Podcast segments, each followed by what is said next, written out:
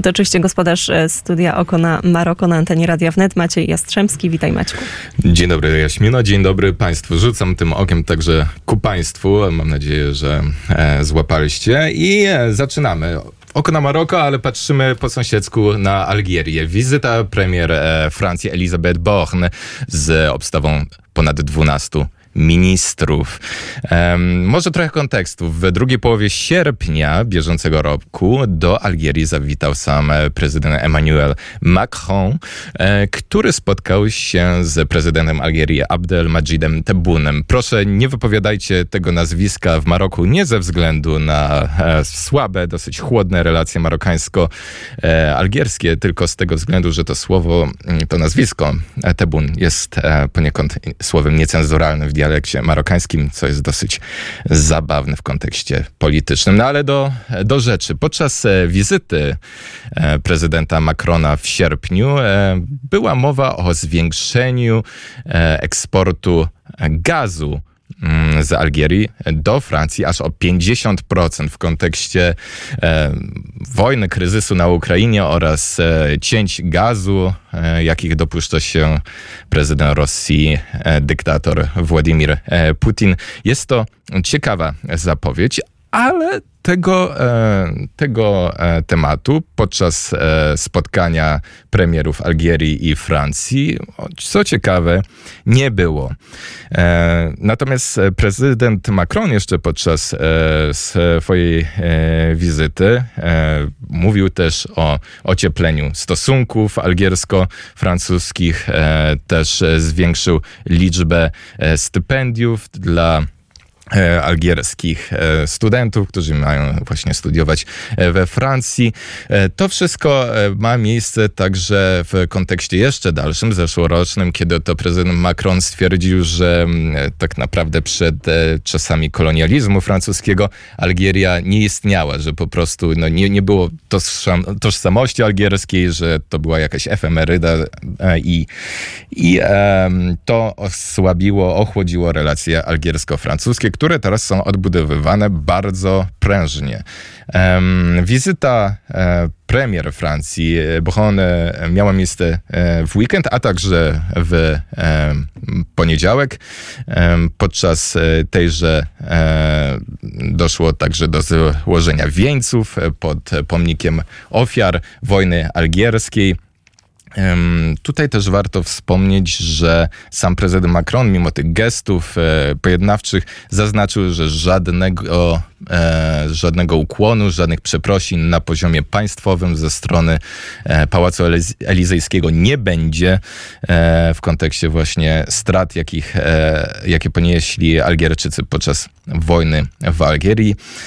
Wracając jednak do wizyty premier Bochn w Algierii, podpisano około 12 oświadczeń woli w obszarach zatrudnienia, współpracy przemysłowej i turystyki.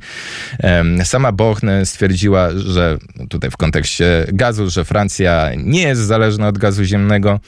Niemniej zaznaczyła również, że omawiane obecnie nałożenie limitów na ceny gazy, gazu w Unii Europejskiej nie dotyczy Algierii.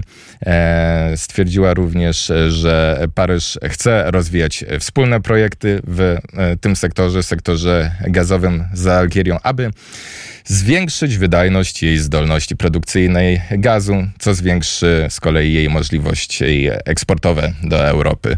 E, tutaj warto wspomnieć o tym, że Algieria rozszerza swoją sieć gazową.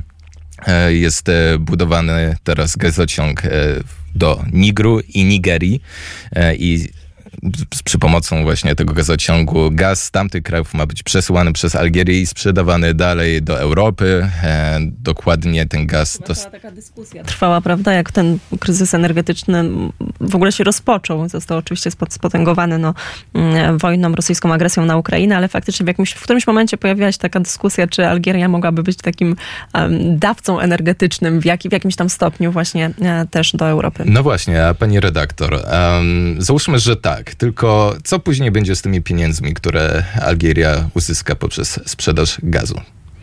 Ja nie mam pojęcia, nie jestem ekspertem ani energetycznym, ani nawet dziennikarzem, który się specjalizuje w tej tematyce. No Więc, można się zastanawiać, tak. tak, bo to oczywiście, ale mm, to są już w ogóle też takie, takie, takie trudne dyskusje, no bo to w takim to razie pytanie w tę o... dyskusję Dobrze. sobie trochę No to pytanie w takim, w takim razie, no co, co, co, tak naprawdę, nie wiem, o Nord Stream 1, Nord Stream 2. Przecież to nie jest tak, że Władimir Putin stosował imperialną czy agresywną politykę od, e, stosuje od kilku miesięcy, stosował, e, nie wiem, w Gruzji, w Czeczeni, to wszystko można stawiać pod e, znakiem zapytania, no ale Czeczenia to 240 tysięcy ofiar, jeżeli chodzi o, tylko o dzieci.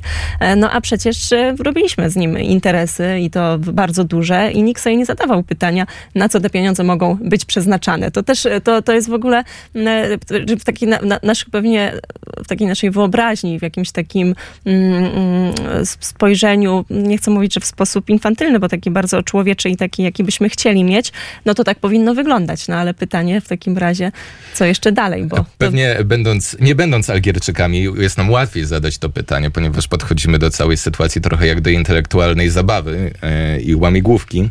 Otóż e, ja twierdzę, że te pieniądze pójdą e, prosto do Rosji i że po prostu za nie będzie e, Algieria kupować uzbrojenie rosyjskie.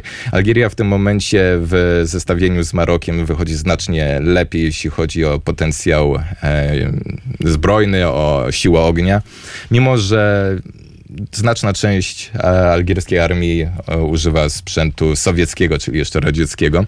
No ale te pieniądze na pewno pójdą w, w, tym kierunku. E, prawdopodobnie też na subsydia jakichś podstawowych e, surowców, jakichś pod, podstawowych dóbr niezbędnych obywatelom, którzy co jakiś czas e, protestują. E, no i w tym, e, w tym wyścigu, powiedzmy, o e, pieniądze między Marokiem, Rosją a Algierią, trzeba zaznaczyć też, że Maroko ze swojej strony ma bardzo E, bardzo istotny e, produkt. Jest to, są to e, nawozy. Nawozy powstające z fosforanów. Maroko posiada ogromne złoża fosforanów i też je eksportuje. Także w tym kontekście rozgrywka jest o wiele bardziej interesująca. Ja jeszcze tutaj zaznaczę, że prezes największej afrykańskiej firmy, jaką jest e, Sonatrach, czyli e, Tufik Hakkar, jest to e, prezes algierskiej firmy. On ma 154 e, subsydiariuszy e, ogólnie, rzecz ujmując, i on wypowiedział się dosyć negatywnie na temat limitów na ceny gazu, które jest to, wiadomo, temat teraz dyskutowany na forum Unii Europejskiej. Stwierdził, że nakładanie limitów na ceny gazu nie licuje z wartościami unijnymi, czyli wartościami takimi jak wolny rynek i że nie służy to ani konsumentom, ani producentom. No ale tak jak e, e, pani prezes, e, przepraszam, pani prezes, pani premier e, Bron Bochne powiedziała, nie powinna Algieria się tym niepokoić. E, Sonatrak e, podpisał w lipcu kilka umów, przede wszystkim z swoimi odpowiednikami włoskimi, francuskimi i amerykańskimi na wydobycie e, gazu i ropy. Te umowy opiewają na 4 miliardy dolarów, a e, niedawno też e, podpisywał porozumienia z włoską grupą e, Enel i hiszpańskim Endesem.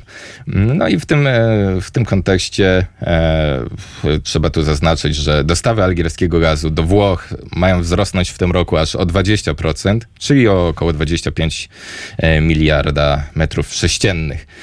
E, to dużo, e, to dużo.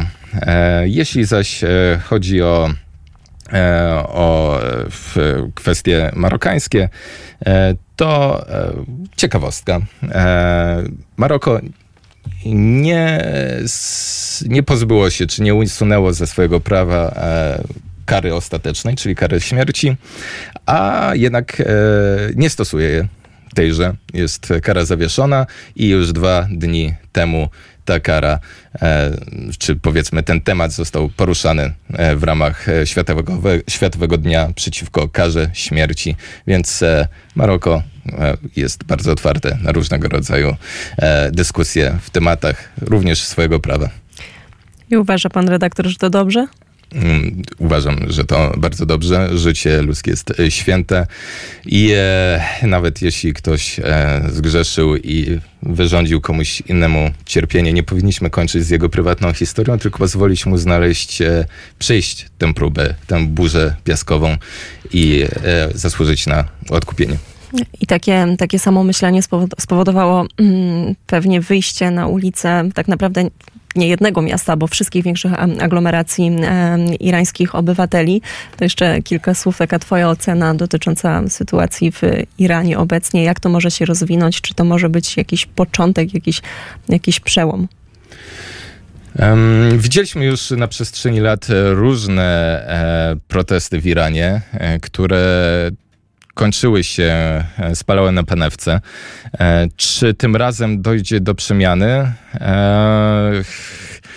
Nie szedłbym tutaj w żadne zakłady. Nie jestem w stanie stwierdzić. Niemniej jest pewną interesującą sytuacją, że w tym e, rejonie świata kobiety protestują. Nie tylko kobiety, mężczyźni też e, protestują w ich sprawie. A chodzi o możliwość wyrazu, czyli o wolność wyrazu tego, kim chcemy być. Czyli znowu jest to kwestia historii i tego, czy możemy opowiadać historię, co do której jesteśmy przekonani, czy nie.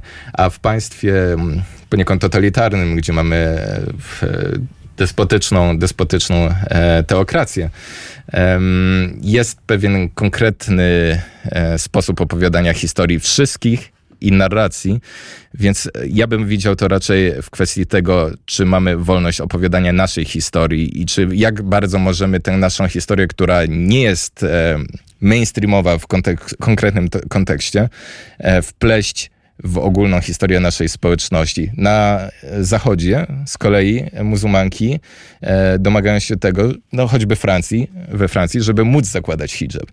Czyli znowu jest to kwestia wolności do ekspresji, niż raczej e, po prostu e, promowanie, załóżmy, wzorców amerykańskich czy zachodnich w mm, azjatyckim kraju, jakim jest Iran. I tutaj na razie postawimy kropkę, może trzy kropki, bo więcej takich informacji słuchacze mogą znaleźć e, podczas twojej audycji Oko na Maroko. Kiedy? Oko na Maroko zazwyczaj co tydzień. Jak mamy dzisiaj dzień? O matko, to będzie tak. Dzisiaj- Mamy godzinę, tak. Najpierw powiedzmy, jaką mamy godzinę, 16.57, bo warto o tym mówić, bo może ktoś teraz jest na przykład na masażu i nie może zerknąć na zegarek, więc 16.57, a mamy środę, 12 października. To załóżmy, że w, w środę można mnie spotkać tutaj. Tak, przyjmijmy, że tak jest. Tak? O której godzinie? E, o 16.57 i 35 sekund. Maciej Jastrzębski, Oko na Maroko. Drodzy Państwo, za kilka chwil